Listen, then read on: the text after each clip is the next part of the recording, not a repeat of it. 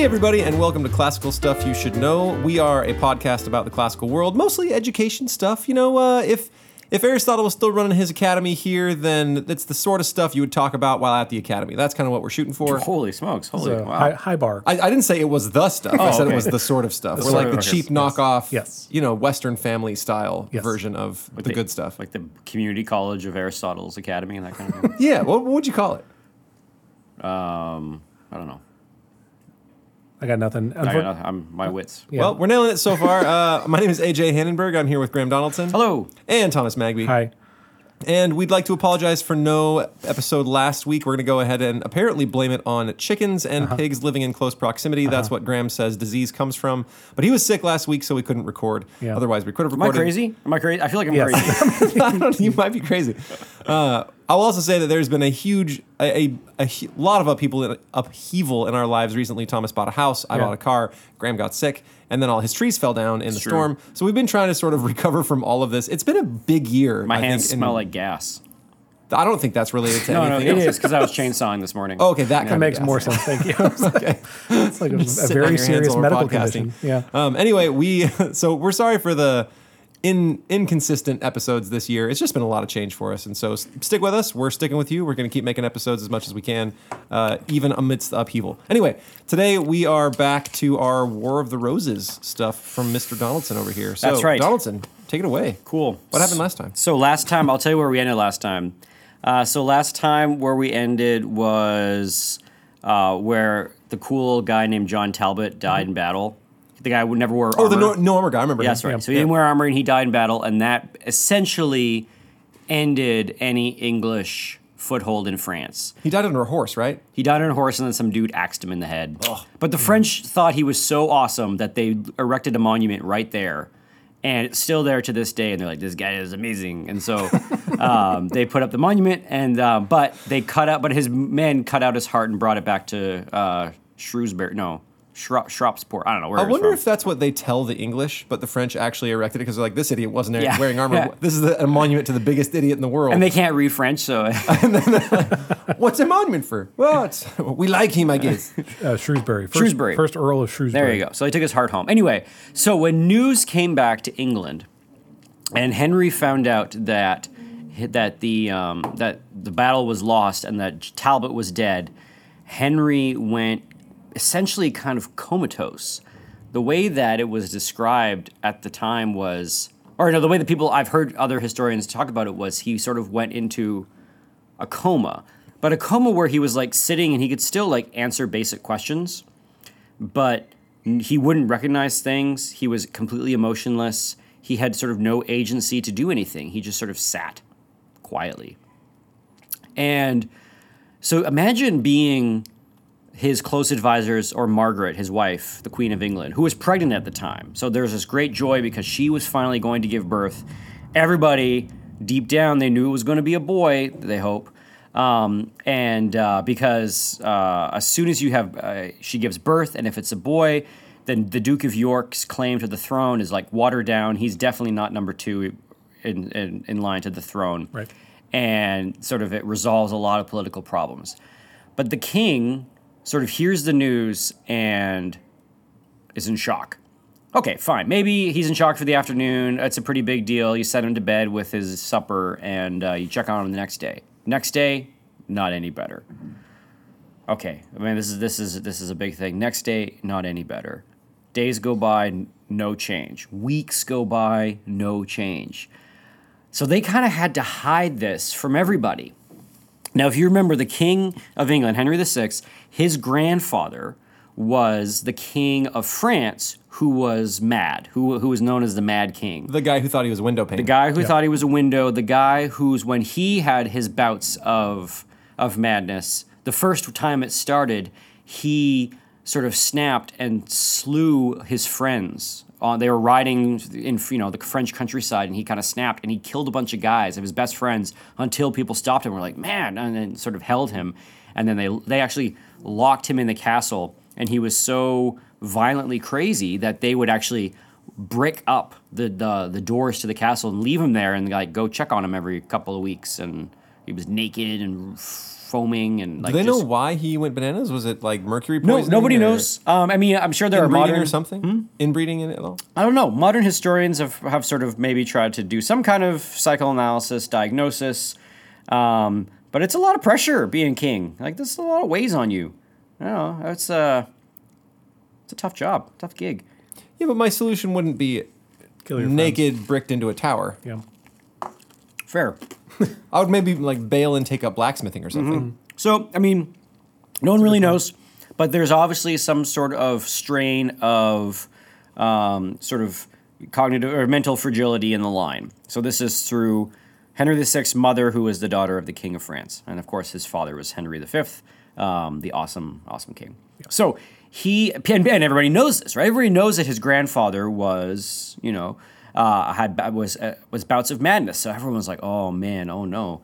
Henry's already been already been a little a little weird, but here he is, and he is not basically cogent. He's not moving. Well, you can kind of keep that under wraps for a while, um, but there were some problems. So eventually, Margaret gave birth to a boy. Hey, Great. It's a boy. And so this solves lots of political problems. And she gives birth to her son, who they named Edward, on perhaps the the day of the best omen for a king to be born ever. October thirteenth, the Feast of Saint Edward. Oh, and Saint wow. Edward is Saint Edward the Confessor, yeah. who was King of England.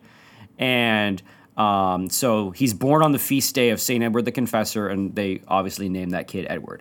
So They're dope. They're, they're, they're stoked that they've got this kid. She brings this long-awaited child. And, of course, Edward the Confessor is Henry the Sixth's favorite king because he was very pious. He ended up being a saint. And Henry the Sixth is very pious. And, and he, if he had his comeuppance, would go and be a monk and not be a king. So she brings little wiggly baby Edward to Henry the Sixth. And he is like, oh, nice baby, and pats it on the head and then continues to stare in the corner. So no response. No response to, and she's like, this is your son, and nothing. People are getting a little nervous. Um, uh, uh, Somerset, the big arch enemy of the Duke of York, but the Queen's uh, the Queen's ally, Somerset becomes the godfather to little baby Edward. Um, and there's a baby, like everyone knows that Margaret had a kid, so you need to have some kind of like public showing, and the king's got to be there all jolly and happy. And you can't, you know, if, if the king doesn't show up, people are going to start whispering that, that stuff's going on. Now, the king not being present is also a legal and political problem. So it's not just that the king is like the prime minister. And if you have a legal, if you have a, a, a strong legal mind king, he is going to reign well. And if you got like a, a poorly legal mind king, you can kind of just like sandbag him and continue on with the business of government. He quite literally needs to be present at at Parliament f- for things to be official. Mm-hmm. He needs to sign documents. Everyone is basically appealing to him, and he needs to be like thumbs up and nod and say like, yes, this is what I agree. We are going to do this. And so if he is not present in Parliament, they can't just keep running the country. Things lit are are going to shut down politically. Um, you can't just be like the king is indisposed, the king is indisposed, and like sign documents. Mm. Can't happen. So they uh, realize that that something's going to go to a head, and they need to pick somebody in charge. Meanwhile, and uh, there is there are these two families in the north of England who hate each other: the Percys and the Nevilles. And the Percys and the Nevilles have been these fierce rivals in throughout the English countryside for generations. Um, and they had a recent flare-up.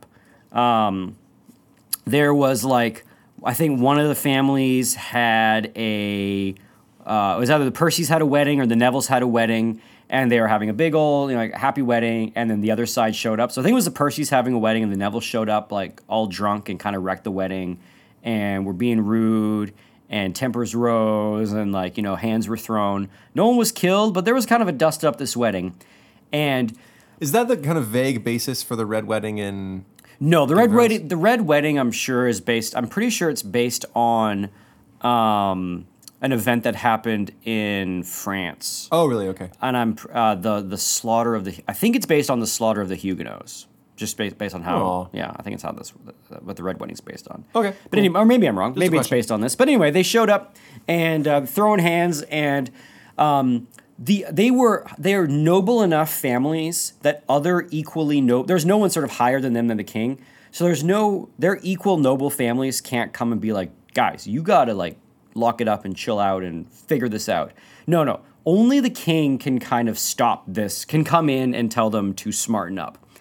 And so this big dust-up happens, and like, all right, well, the king's got to go take care of this. The king's got to kind of mediate and and sh- have a show of of, of uh, royal force to, lock, to to to stop this thing. But of course, our king is in dis- is is in the tower, not in the tower. He's you know uh, indisposed. He's he's um, comatose, staring he's in the comatose, corner. staring yeah. in the corner.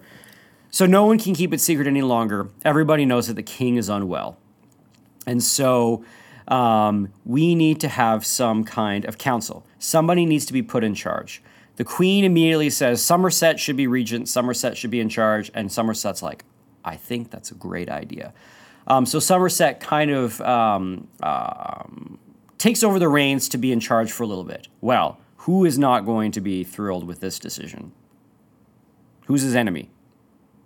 Somerset's mortal enemy, who they hate each other. Is it the...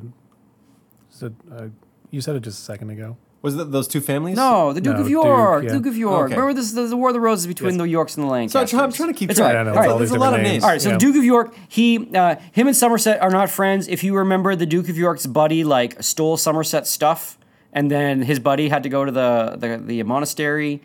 And um, right, wasn't there some guy hiding in a church for a while? That's right. Yeah, yes. yeah, yeah. Okay. So Somerset is the Queen's ally. And the Duke of York, who has the closest claim to the throne, thinks that Somerset is too close to the crown, and he thinks that a weak king is a is, is definitely a problem, and Somerset is not to be trusted because they lost France. This is the big thing. So Henry the Sixth, right. because of his mismanagement, gave it to Somerset. Somerset, like, kind of wasn't really paying attention to France, gave it to John Talbot. John Talbot lost it. Everyone in England is upset. Duke of York is not happy that Somerset is going to be in charge. Now, up to this point, this has all been a political rivalry. Um, the the worst thing that's happened has been a couple of like what what what uh, bro-offs in the streets at Parliament mm-hmm. between and the two guys, the, the like two guys cronies, right? That's right, mostly. Be- between Wasn't some, even the two actual guys. Between some cronies and then also uh, that one dude whose name I can't remember right now from the last episode who went to the church, who stole Somerset's stuff. And then went to the church, and then Somerset and the king gave that guy's stuff to the Tudor boys. Anyway, so you can go back and listen to that old, old episode, listener, for that story. Um, so, so far, we haven't had any big dust-ups. If you remember, we were about to have a dust-up, but then they decided instead they were going to have an, parade. Aw- an awesome parade. I remember. That's okay. right. All right, cool. We, if you like awesome parades... There's another one in this. I'm episode. a sucker for yeah, a parade. I so. feel like if there was ever an autocrat that took mm-hmm. over the U S and he, you know, it was full tyranny. Yeah. As long as that dude threw parades, you'd be, okay. so be like, you know, so, he's not such a bad guy. So they've got one in this episode that they call the Love Day, just to like try to convince everybody that everything's cool. They call it Love Day. I'm in. Yeah. So they they have Love Day. All right, we'll get to Love Day. Is there Day. a parade on Love Day? There's a parade on Love Day. Best of all things. And, they, and the, oh man, I don't want to ruin it, but it's it's pretty great. Henry the Sixth has an idea that he thinks is going to heal the nation, and he calls it Love Day, and people are like, oh, that, okay. That sounds kind of starting a little sketchy. Yeah. A little okay. strange, yeah. So anyway, so Somerset is sort of angling to be in charge, regency. Duke of York not happy. Duke of York gets all of his buddies and everybody to they get to this council to decide who is going to be regent while the king is indisposed. York's closest ally, the Duke of Norfolk, um, is incensed that France was lost under uh, Somerset's and the, and Henry the Sixth's sort of time in charge, mm-hmm. and that uh, John Talbot lost everything. And he stands up and he basically gives this Hail Mary speech. It, he it, it, this was pretty like boilerplate speech, standing up and saying like, "This is why Somerset sucks. He lost France." Because he lost France, we should lock him in the tower. He shouldn't be in charge. He gives this, like, big old speech that's kind of, you know, an expected speech. And of course, Norfolk's going to give this fiery speech against Somerset, but everyone's just going to roll their eyes and move on. Well, somehow, everyone kind of, like, listens to the speech and was like, actually, Norfolk, your passion is infectious. And all the people there were like, you know what? Maybe Somerset should go to jail for a little bit. Wow. Like, losing France was a big deal. And so Norfolk's speech actually worked. He gave this big old fiery speech that was probably more of a formality than anything. And everyone was like, You make some good points. Dan's got, guy's got a point. Uh, maybe Somerset should go to jail. And my thesis students, let this be a lesson to yeah. you the on power the power of, of rhetoric. Yeah. That works. I know of two times when a speech has sort of changed changed things, right? Mm-hmm. Antony's speech after yep. Caesar's death, mm-hmm. and now this one. And now this one. So the Duke of Norfolk gives a speech. I don't know if we have any of it. I think it's just sort of lost to history. But people at the end of it are like, yeah, yeah, that's that's pretty point. good. Yeah. So Somerset is immediately thrown in prison just yeah. by the they council. They just do it. Wow. They do it right there. Man, the legal system seems to be totally well, whack king, if it can be swayed by yeah. a single the, speech. The king is, you know, he's indisposed. And so they were like... so the laws are just, it's a, it's a grab bag. Well, again, yeah. this is kind of the problem. And so the Duke of York, they put him in charge. So the Duke of York is going to be regent. And...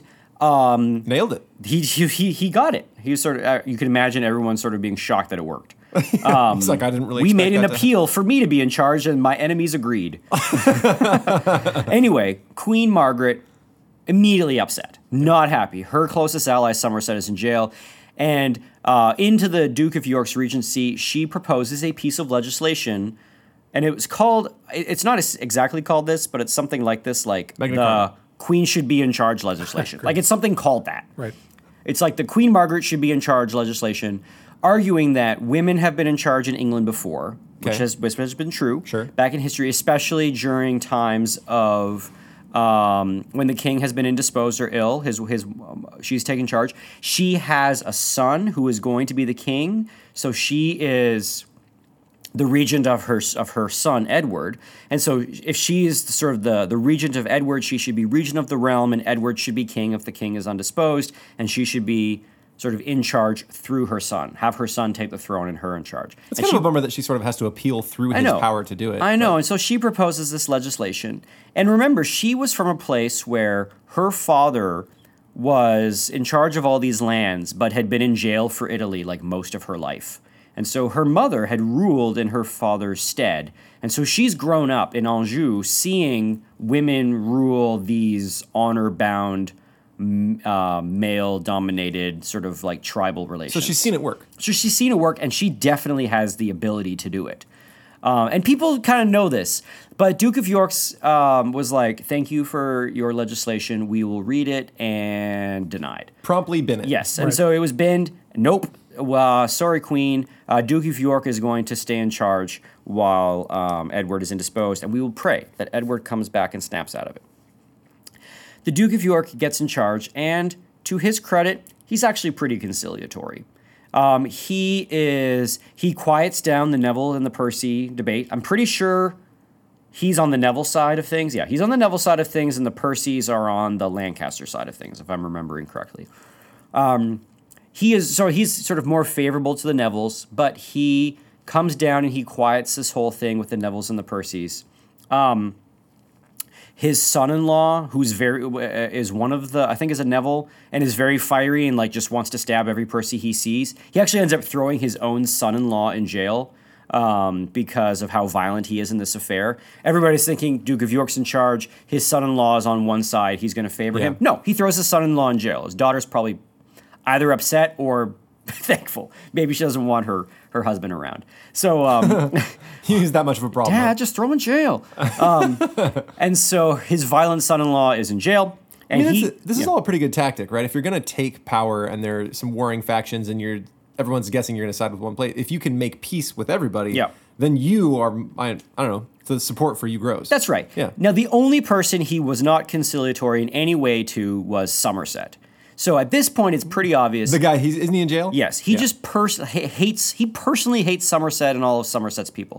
All of the Beaufort family, because he's, um, he's, uh, uh, the, the Somerset is a Beaufort. Um, and so he hates the Somerset personally. It's a personal thing. And so Somerset's in jail, and they don't get this, the Beaufort family doesn't get anything conciliatory. Wah, wah.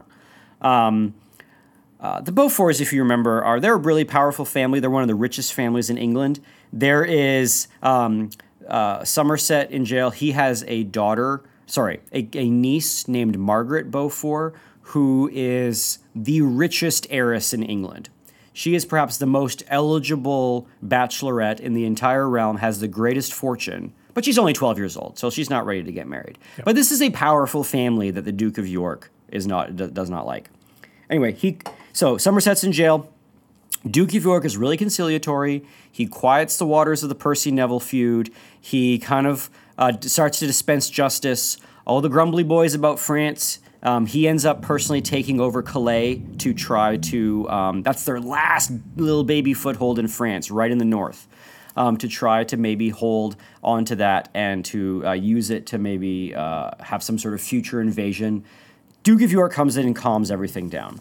Um, and this is, you know, so uh, Edward was born on October thirteenth, and uh, and he's in charge. And then on Christmas Day, Christmas Day, Henry the Sixth snaps out of it. He's back. He's back. And he kind of wakes up, and he sort of has a, like, you know, one of those comical, like, B movies, like, how long was I out? Like, right, one of those things. He's, yeah. So he's like, how long was I out for? And they were like, um, a while. I believe it was fifteen months. Ooh. Is how long he was out for. Um, he's like, I got a kid now? Yeah, exactly. Yeah. And so he's been out, and he has a child, and then they bring the child to him. And I'm going to just see what Churchill says. Um, um, here we go. This is what how Churchill describes Henry coming back to uh, to consciousness uh, on Christmas Day, fourteen fifty-four. Um, when he seemed to have sunk into a permanent imbecility, he suddenly recovered. At Christmas, fourteen fifty-four, he regained all his faculties. He inquired whether he had been asleep and what had happened meanwhile. Margaret showed him his son and told him she had named him Edward. Hitherto, he had looked with dull eyes upon the infant. Every effort to rouse him had been in vain. Now he was as good as he had ever been. He held up his hands and thanked God, and, according to the Paston letters, he said, he never knew till that time, nor wist not what was said to him, nor wist where he had been while he had been sick till now. He sent the almoner to Canterbury with a thank offering, and declared himself in charity with all the world, remarking that he only wished the Lord's were too. So, Henry comes back. So he's back and super pious. So, so he's back yeah. and super pious. He gives a big ol' um, uh, he gives a big ol' uh, thank offering to Canterbury. He's like, hey, here's some cash. Uh, go pretty up the church. Uh, go sing some songs for my boy and for me. And Henry is in charity with all the world. Um, Henry's Henry's back, and he's like, okay, so what's happening? You know, remember, he's not the ablest politician, or he's not the the sharpest legal mind. Um, but he's like, he's inquired as to what's happening. And Margaret's like, they threw Somerset in jail and Duke of York's in charge. And Henry's like, why Somerset in jail? And it was like, well, there was this like dope speech that was, that Norfolk gave, and everyone got all fired up. And Henry's like, nope. And he immediately reverses it. Somerset that day out of jail. Uh, Duke of York and is, Somerset is livid. Yeah. Somerset is not a happy boy. Uh, and the Duke of York, um, The, hen- the king thanks him for his service, but you are no longer needed. Your regency is done. Go back to Wales, or go back north. We don't need you. Um, and Somerset comes out of jail, goes to the king. He's like, hey, can I have Calais back? And the king's like, I didn't even know you lost it. Yep, Calais is yours. So in an afternoon, Richard, Duke of York, on Christmas Day, Merry Christmas, uh, loses the regency, loses Calais, and kind of is sent back Um, to you know his home uh, in even uh, though he did pretty decent service, he did pretty de- you know, he was thanked for it. Yeah, exactly. He was like, "Good job, thank you, but I don't need you anymore." And then they took stuff from him. Yeah, and no, they don't take stuff from him. But they're just like, "Go back to Ludlow Castle. That's his home. Go okay. back to Ludlow. We don't need you anymore. Uh, you know, go you know manage your estate." And the king's back, and Somerset's my boy, and Calais is his, and I'm going to continue to rule and raise Edward to be the next king. Duke of York is not happy. And with, with especially since, and the big kicker is that Calais goes back to Somerset, and Richard thinks that Calais is going to be lost. We're never going to get France. He hates Somerset, and he thinks that Somerset is like bewitched the queen and king, and that he is a problem. And the Duke of York goes up and he raises an army up north. Wow. Yeah. Man, yes. Moxie so that guy. So he raises an army. Giving speeches, raising under, armies? Under the guise that we need to save the king from his evil advisors. The king has wicked advisors that are turning his head. Guys, we all know that our, our wonderful pious king, God bless him, who loves the Lord and loves the church and loves the realm, and we love him, But he is so impressionable that he has these wicked counselors just whispering in his ear, like uh, Wormwood in uh, Lord of the Rings, right? Yeah. Is that that guy's name? Yeah. Wormwood. So. Mm-hmm. And it's it's got that thing going on. Wormwood is just, you know, spewing out garbage in the king's ear, and his, you know, the queen is kind of uh, uh, cool with it, and, you know, she's French, so um, we need to rescue the king from these advisors. So he raises an army, something he's done before. He's brought troops to London to, like, sort of rattle the cage. Mm-hmm. And so he's bringing an army, and he starts coming down towards London. Um, Somerset and everybody hear about this, um, and uh, they raise an army, and they march towards somewhere towards the Duke of York's army. So we've got Arby's coming. Um, you say Arby's? Ar- no, Ar- oh man, I heard Arby's. Where's Did the you? beef? I heard Arby's. We got if we got Arby's coming. We got this Arby's coming. Arby's, Arby's, Arby's, Arby's on the way. I'm, I'm so excited. Um, so yeah, Love Day parades. Arby's. Arby's. Yeah. We never had Arby's in Canada, but we would get American ads. So I would see ads for Arby's, and uh, I, to this day, I've never actually had any. Oh, it's just like meat, thinly shaved beef, right? With like yeah, gravy on it. Extra meaty burgers. Yeah, yeah, but with no actual burger, just sort of. Meat. Yeah, yeah. Um, it's like you went to a deli and asked yes. them for a burger, and they gave you what they had. Yes, that's exactly right. But hot. Okay, that's cool. Not bad. We're selling you on it. Yeah. Anyway, so the Duke of York, he's got his buddies. He's got um, Norfolk, who gave that fire speech, I think. Um, yeah, he's got um, uh, he's got uh, his, his other good buddy named Warwick, who's going to be a major player in this next chapter. Um, And the Duke of York's bringing his guys down. And the king uh, is like, this can't, you know, this isn't cool. You can't bring an army. Um, and so he goes and he gathers all the rest of the lords. I'm just going to read them out um, uh, here. This So this is taken from Dan Jones's War of the Roses. So these are the people that come. Um, so uh, the letter was sent, hey man, the Yorkists are coming down. By the time the letter reached uh, the uh, this guy, the king's party had left Westminster. The men around Henry hardly consisted of a partisan group. The king was attended by men as diverse in their political outlooks as his faithful half-brother, Jasper Tudor, Earl of Pembroke, the Percy Patriarch, so Big Daddy Percy mm-hmm. of the Percys and Nevilles, Big Daddy Percy, Henry Percy, Earl of Northumberland, the independent-minded Humphrey, Duke of Buckingham, uh, the former Yorkist ally, Thomas Court, uh, Courtenay, Uh, Earl of Devon, so somebody who was on the York side before, Flip-flopped. Flip-flopped. who was like, this isn't cool, you can't raise an army, and he went with the king, Earl of Devon, and the Earl of Salisbury's brother, William Neville, Lord uh, Fauconberg. So he's got a Percy and a Neville in his army, Ooh. stopping Duke of York. So this is clearly like a group that they don't see eye to eye on things, but they do see eye to eye on the fact that York should not be raising an army against the king. This is treason. So totally bipartisan art- yes, that's efforts right. here. Um, reaching across the aisle. Reaching across the aisle, bringing bringing people together uh, with mutual hatred of a common enemy, uh, the way that all great friendships work. Um, anyway, so they march off towards meet the Duke of York, and all this time the Duke of York has been saying, I am going to save the king, not be the king. But there was plenty of people in his army that were like, oh yeah, exactly, you don't want to be the king. Wink. Right. And he's like, no, seriously, I don't want to be the king. To Duke of York's credit, he never claimed he wanted to be the king, but there was definitely people in his army that were like... He's lying, right?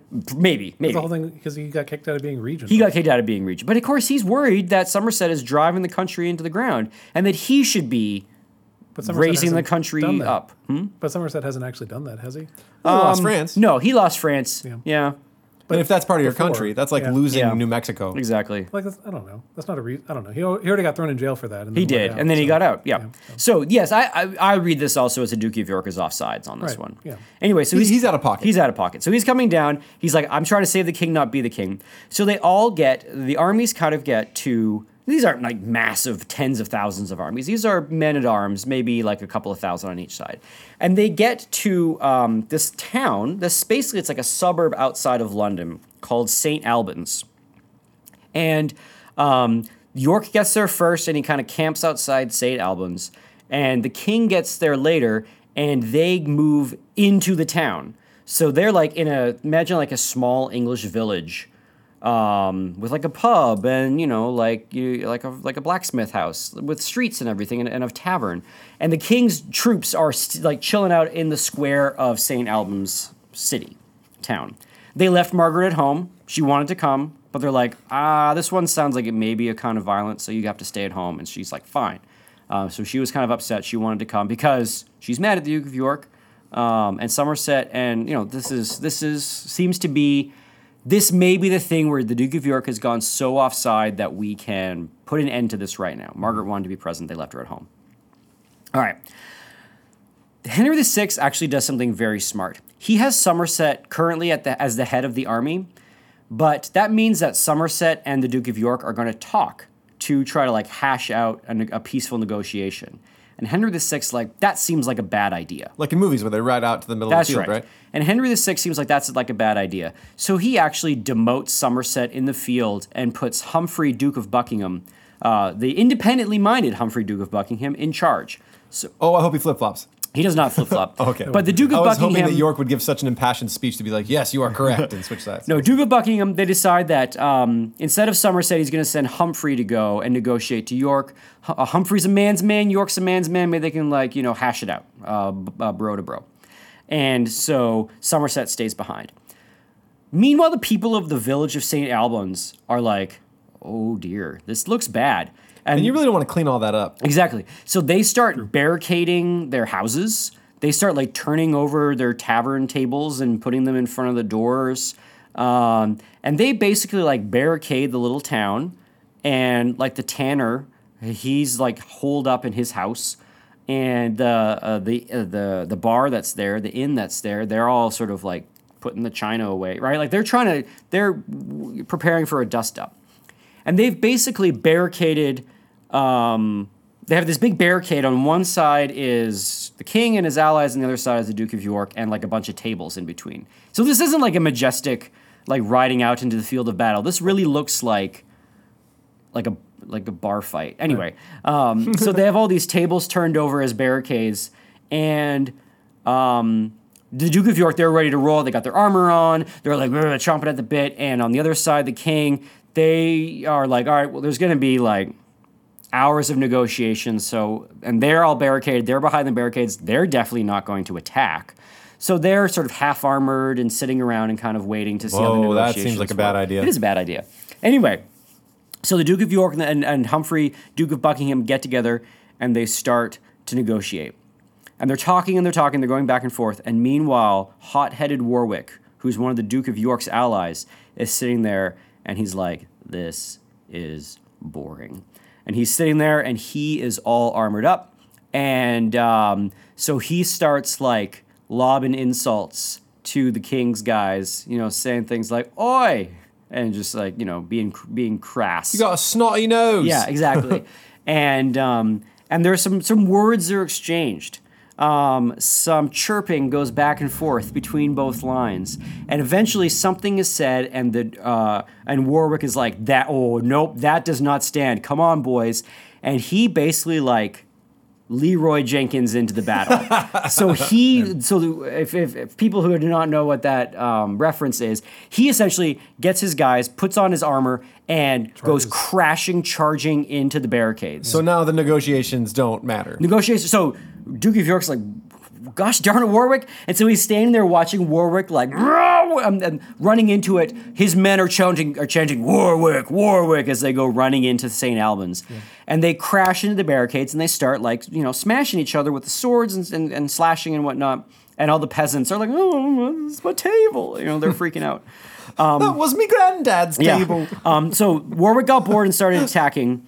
And Thomas Lord Clifford, who is the head of the defense, so this guy named Clifford. Had a big red dog. Um, yeah, big. Yeah, he, he is a big red dog. So the big uh, red dog is defending. Is he really? No, he's not. Oh. So Thomas Lord Why Clifford. Why did you disabuse me of that illusion? I thought you were, I thought, in my defense, I thought you were saying that he is what the big red dog was based on. Uh, no, I don't Clifford think so. Clifford the big red dog. Like he had red, red armor or something, yeah, no, and I was really excited. No For idea. half a second. That would be great. I, I had had the best day, podcasting day, right? We have yeah. parades, yeah. we've yeah. got like... Clifford the Big Red Dog. Clifford the Big Red Clifford Dog. Clifford the Big Red Dog origin story. I was so excited. No, maybe he is. Did I, he did at least have... Can we? You at least tell me, and I don't want the truth here. tell me that he had a big red dog? Yeah. There incredible. was a big red dog there. That's oh, right. Okay, and it was great. hiding underneath the tables fantastic. during the was Battle of Saint Albans. And he was adorable. Oh, fantastic. But he was so big that he could only get his head under the table, his little wiggly butt. Oh, yeah. Right. Okay. Continue. Okay. I'm happy. So Thomas Lord Clifford, who's the head of the defense, he is not even in his armor yet. And his men aren't oh, no. even in their armor yet. And they're like, all right, boys, we better start suiting up. And this is not like putting your armor on in like forty seconds. Right. This is like a twenty-minute affair. Right. So they're like, all right. Lots of snaps. You guys need to hold the line for the next half an hour. Yes. So he tells his guys, like, hold the line for like at least the next twenty minutes so we can armor up. And they're like, okay.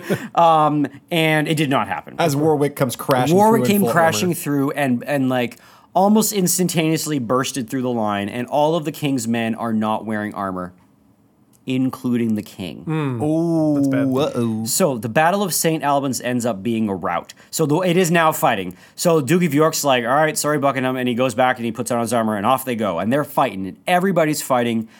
The king takes an arrow in the neck. Mm.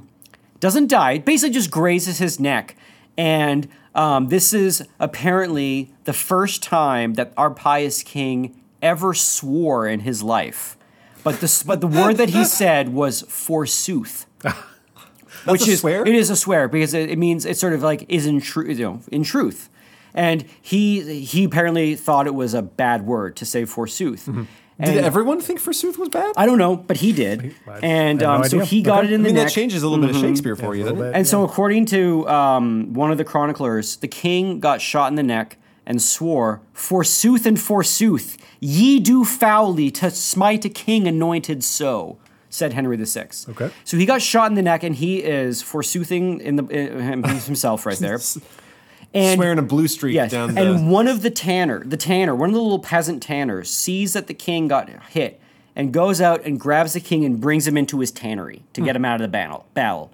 So the king is like half armored with an arrow scratch on his neck. The king has never seen battle. He is, you know, he just came out of his out of his like shaky times. So is this a is this a scratch or is this a full on gouge? Is it's he a, is he in trouble? He's not in trouble. It's okay. a scratch, um, but he's now like basically sitting in this guy's living room uh, while the battle's going on outside. Mm-hmm. Does this tanner have an eye for reward? Because I can't think of a better way to get rich than saving the no, life. No, the tanner doesn't get a reward, uh, or at least not that I know of. Anyway, does he at least get to pet Clifford? Yes, okay. Yeah, he's actually Clifford's owner. Yeah. Oh. Um, so the battle fights. The king is shot in the neck. And then it is it is an easy rout, and, and the Duke of York wins. Ooh. That's bad. And so the usurping army wins, and the Duke of York, they eventually find the king, and they like come into the tanner's house, and they're like, thanks, tanner, we'll take it from here. And the Duke of York's like, hey, king, we are here to rescue you. King's like, yeah, that's not really okay. And he's like, no, come on, we're rescuing sure you. Sure doesn't feel and the like king's it. like, fine. So they rescue the king, and they take him back into their side. Meanwhile, they start looking for all those who have died. Lord Clifford, head of the defense, he's died. Aww. He's dead. Lord Clifford is dead. Um, Big Daddy Percy, head of the Percy family, Earl of Northumberland, also dead. Mm. Um, so Big Daddy Percy is dead.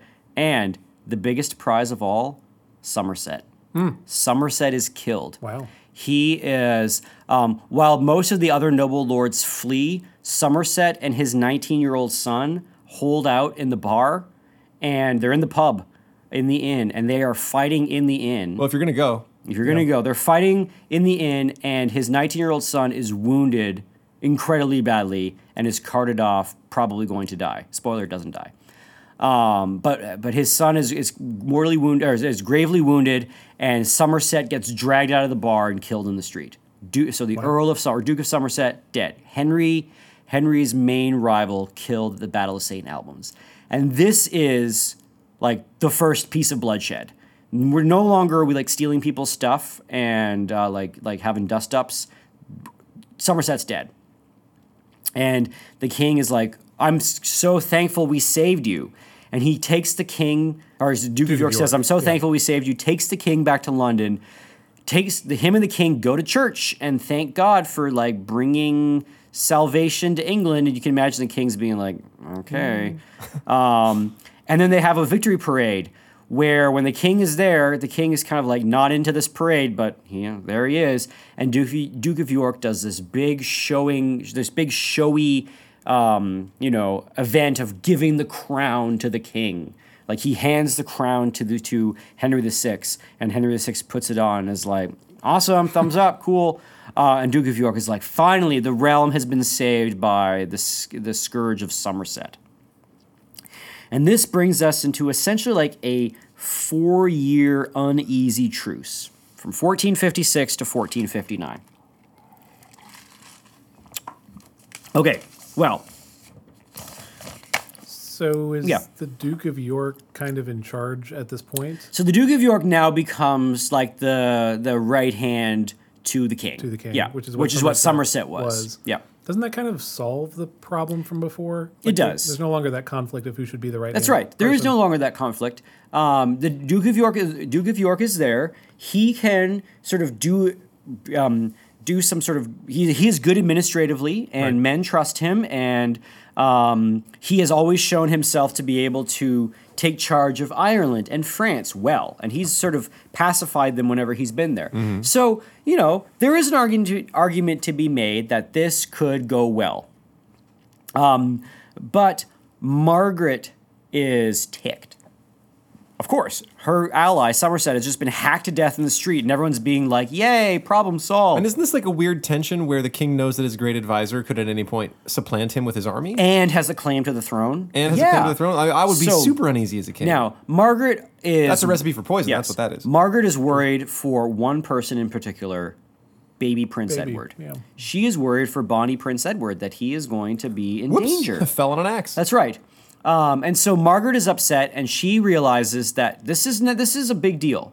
No longer, this isn't just like a bunch of guys like chesting at each other. This is finally bloodshed, and something kind of clicks in Margaret, and she decides what she sort of, if she was ever holding back in her desire to sort of throw her weight around politically, she doesn't. She stops holding back, and she, the full force of Margaret's abilities she brings to the forefront, and she's not going to allow herself to be sort of told that she can't um, have any sort of political power. She is the regent to the king, to the future king of England. That gives her some authority. Sure. Henry the Sixth seems to slip into some melancholy, and he spends a lot of time um, planning his tomb. But it's not as, it's not as bad as before. Not it's as bad. Not, no, not that kind of melancholy. Yeah. But he's just sort of like, oh, man, I'm sick of this whole thing. And so he takes up a passion project. And the project that he takes up is like he designs what his tomb is going to look like. You I can, don't, I don't, bro. I know. Yeah, I don't. I don't um, love it. Yeah. Um, Dan Jones, who writes in his book about the uh, the Duke of York, or sorry, the War of the Roses, says that um, that after this, uh, you know, uh, uh, let's see, he says. He had begun planning his tomb in Westminster Abbey, and at times acted as though he were ready to crawl up into it. Oof. Oof. So he's like planning his tomb, and he would be saying things about like the cruelty of the world and the weight of the crown, and how and sort of like the how the sin of mankind is besmirches us all, and if we could just go to the bosom of our Father and this kind of stuff, right? He Pretty is cloudy outside. Yeah, I guess. It, that's just yes, the way it is. It's Eeyore, right? Yeah. So pious Eeyore. Pious Eeyore. So Pious Eeyore's in charge. Pretty cloudy, I guess I'll just pray about it. Yeah, planning his tomb. And Margaret then decides that she's going to consolidate power. So those four years that Henry is kind of at his ascendancy and is in charge, Margaret spends the whole time essentially slowly, slowly chipping away at his authority. And there's a bunch of things that she does, and we don't need to get into them, but they are essentially the, just these slow chippings away um, uh, of being able to like take away his authority. And... Um, And so she begins to grow in power. And remember, everyone's kind of ticked at the Duke of York. Remember, the, all those guys who were at the Battle of Saint Albans were not partisan. They were all different, differing sides of things. And everyone's kind of like, ugh, that was a pretty big overreach. This is noble shedding noble blood. This is a bad deal.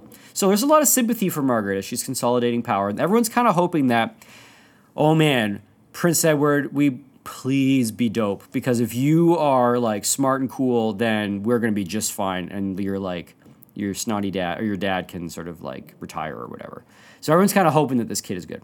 Um, meanwhile, um, that really rich Somerset girl, uh, Margaret, Summer, uh, Margaret Somerset, uh, she gets married. Okay. She's only twelve, which is kind of awkward. Uh, but she gets married to the king's half brother, Edmund Tudor. So Edmund Tudor, uh, who is of a line that is going to be very important in the future, Edmund Tudor marries twelve-year-old Margaret de Beaufort, and she's the niece of dead Somerset. And she is rich. So all of a sudden, Edmund Tudor is stinking rich, one of the richest dudes in England, married to this twelve-year-old girl, Margaret Beaufort. Um, pretty early into their marriage, um, she gets pregnant. So she's pregnant by like thirteen, and Edmund dies of plague. So Edmund dies of the plague, uh, and he just sort of gets sick and dies. And Margaret Beaufort is pregnant at very and and even at the time, you know, women were married young, but everyone was like, "Whew, that's young." And she's pregnant at thirteen, and people were like, "Oh, that poor girl." She gives birth to uh, uh, a son named Henry, um, and it is a very traumatic birth for Margaret. As a young, yeah. almost like as a child. And she right. gives birth to this kid named Henry. And she's like, well, I'm never doing that again. And she doesn't. And okay. she like never marries. I don't know if she ever marries, but she never has another child. And so she's got this one kid. His name is Henry Tudor. And he is eventually going to be Henry the Seventh. Wow. The King of England. Of the two. And spoilers, man. Sorry. Anyway, Henry Tudor. So yeah. but, it's the Tudor line. Yeah. It's Henry the Eighth's dad. All right, anyway. Henry Tudor is born. Well, Margaret, yeah. Margaret, uh, uh, thirteen-year-old birth, and she's like, that sucked, and is never doing that again, and doesn't. Okay, so there's this kid. So just as a little aside, Henry Tudor is alive. Okay. Uh, but she was absolutely traumatized, no more kids. So Somerset died, and Percy, Duke of Northumberland, died. And they had sons. Somerset's son was nineteen-year-old, um, uh, Uh, oh, is his name Henry? Which is unfortunate. This is where it gets really confusing because everybody's named Henry. Somerset's got a kid. We'll just call him New Somerset. So New Somerset's around, and he was nineteen when his dad got killed, and he was mortally wounded, and yes. he is not a happy camper and wants revenge on the Yorks. Um, Henry Percy, Big Daddy Percy, died, and he left his son, also named Henry Percy, which is really un- un- unhelpful. Oh, yeah, and... Uh, and new Beaufort is also Henry Beaufort. Great. So there's Henry Beaufort, Henry Percy, Henry the Sixth. Uh, this is, you know, not helpful. Lots of Henrys. A lot of Henry. So uh, new Somerset, or new Beaufort, and uh, new Daddy Percy. They're young men. I think I think uh, Percy's not, or Percy's like in his late twenties, and Beaufort is like twenty-one now. And he's ticked. He's recovered from his wound. And he's coming for he's coming for Duke of York. All right, then it's court. It's time for court, and um, uh, everyone gets together, and again, armies are raised, and they come, and they're going to uh, do parliament and have court, and Henry's like, no, we're, Henry the Sixth is like, we're not having another fight, we're not having another bloodshed, and he comes to court, and New Somerset and New Daddy Percy come with their armies, and Duke of York comes with his armies, and there's a big bro-off outside, and this is not a good thing, but they hammered out a truce. They hammered out a truce that they weren't going to fight that day, and they could do enough. They could sort of like figure out how they're going to do parliament, and you're going to be on this seat, and you're going to be on that council, and they hammered out this truce. And Henry the Sixth was like, awesome. Maybe this can be what we do moving forward. And then when, when they're about to break from their truce meetings, Henry says, I have a great idea. We are all going to go to church, and we are all going to parade to church. And I want you to, Henry's like, I want you to find the person you hate the most, and you were going to walk to church arm in arm with them, and Henry the Sixth declared this love this day. Is love? This yeah. is love day. Yeah. Oh, so, no. So sounds like a bad he made idea. all like the, a really bad So idea. He made all the enemies who really hate each other hold go hands and go to arm. church. That sounds terrible. So, but I mean, how can you fight on your way to church? That mm-hmm. feel that would feel a little wrong, I guess. There's also something funny about like publicly acknowledging like this is my greatest enemy. Yeah. Do you know what I mean? It's just like so he's like so hey they had Daniel, to, like, you want to go to church? It's like oh yeah. me. Really? So you had to go. no, sorry, sorry, bud. You had to go find your your most hated enemy, clasp his hand, and uh-huh. walk to church. What if you're the guy that like three dudes come up and they're like, hey, do you want to go to church? You're like, oh, with, this oh. my I hate him more. I hate him more. I'm right here. Um, you're yeah. the prettiest girl. Girl at the ball, the most, most hated. It's Margaret terrible. And Duke of York go off arm in arm to church oh as the greatest enemies. And the king is beside himself. Whoa. He's like, the realm is healed. This is love day. Happy love day, everybody. And they all, happy love day. And they all go to church and they have a church service on love day. So that's love day. Sorry, I don't know if that's exciting enough that's, for you, this, That I was mean, it. It actually is kind of nice. That's, so that's Henry the Sixth called it love day and off they go. Um, uh, Queen Margaret at this point had enough political power that she started, was she was able to like slowly kind of fire people who were loyal to the to Duke of York. Um, but there was one guy she couldn't fire, and that was Warwick. And we remember Warwick, yeah. hot-headed Warwick. He is now in charge of Calais. And he's in charge of Calais, and he's basically... The way I've heard it described was he was essentially, like, using Calais almost like, as, like, a pirate base. Like, they couldn't really do anything in France, but the French couldn't take them out of Calais, so he was just, like, getting out in boats and robbing people and bringing it back to Calais. Fun. Yeah. Sounds great, yeah. So he was using Calais as a pirate base, and eventually um, Margaret said, hey, I have some business with you. You have to come back to England. Warwick's like, I don't know, that doesn't sound... I don't know if that's real. And yeah. she's like, no, I'm the queen. You have to do it. And he's like, fine. So he comes back to England, and uh, he's lured home. And to this day, we have no idea what happened. We don't know what happened in the room, but there was some sort of scuffle. And Warwick claims that he was try- that someone tried to murder him, and he escaped, and he ran away, and he ran up to the Duke of York at uh, up north. We don't know if this is true. Like, does Warwick say what? Warwick said that so he got in there and, like, there was a scuffle back and forth uh-huh. and so someone tried to murder me okay. and I, I escaped. Okay. And the Queen's like, that didn't happen. And Warwick's like, yes, he tried to murder me. We don't know if Warwick was saying this as a... Like a political move? As a political right. move, as, like, a red flag, or as, a, like, a false flag to, to get a... Uh, to start up a fighting again, right. which is what's going to happen. Right. Or if the Queen did try to off him. Right. Anyway, he goes up and people start hearing this and the Yorkist loyalists start to muster armies in the north. And the Northern King Loyalists try to muster up armies. We're almost done for today. We'll we'll sort of end here. Um, and um, and there, so there's this uh, this lower lord that was loyal to York named Salisbury, and he gets his dudes and he starts marching uh, and getting his his armies up uh, to maybe go to Ludlow Castle where the Duke of York has his force. So Salisbury's bringing his pretty big army to Ludlow Castle where the Duke of York is to be like, it's on, let's do this thing. Um, and he is stopped by uh, a loyalist to the king named uh, Audley, A U D L E Y, Audley, Audley, Audley. Yeah, I'm a poor, poor guy. guy. And he's old. Old man Audley yeah, uh, has his force, and Audley was a guy, he could throw down in, in his day. He was uh, he was like a Talbot type. He would fight. Like that. He was a fighter, Audley, yeah. So Salisbury and Audley, they sort of square off, and um, they start fighting. They have they actually have this sort of little pit, this little battle. Um, and, um, uh, uh, Salisbury does that thing where he pretends to retreat and Audley does that thing where he is an idiot and follows after mm-hmm. it mm-hmm. and charges all of his cavalry down this hill and they have to ford this stream. And once they ford the stream, they can rout the, the quote unquote retreating army. Well, they weren't retreating. It was a ruse. And as soon as the horses got in the water, Salisbury's men turned around and started shooting them with bows and arrows mm. and Audley's pretty big cavalry unit all got butchered in this stream. Whoa. And for like hundreds of years in that little village in the north of England, they knew it as Dead Man's Den. Wow. Um, I think something like two thousand men were killed. It actually wow. turned into be this really big, bloody affair. Wow. It started off as like what people thought was a skirmish, and then it just escalated into this like slaughter. Right. But Salisbury lost a bunch of men. So this was like a Pyrrhic, it was a Pyrrhic victory. Salisbury won, but he didn't win. They almost decimated each other's armies. Audley was killed. All of his men were pretty much routed or killed. And Salisbury lost so many men that when he came to the Duke of York, the Duke was like, seriously, this is all you got? Mm. And uh, Salisbury was like, yeah, man, sorry. Um, and the Duke of York realized, whew, my forces are pretty thin. And he's up in his castle. And at this point, Margaret had ra- has is now at the head of the king's army. And so she rides the army into, into she rides the king's army to Ludlow Castle. Wow. What a boss. I know. Oh so she brings the the full force of the king's army to Ludlow Castle. And this is the like the family home of the Duke of York. And the Duke of York, just with this like stupid fight that just happened in Dead Man's Den, has lost a major forces of his army, and the rest of his troops are not mobilized in Wales or whatever. And he's in his castle with a pretty sizable army, but he is not going to win this battle. Right.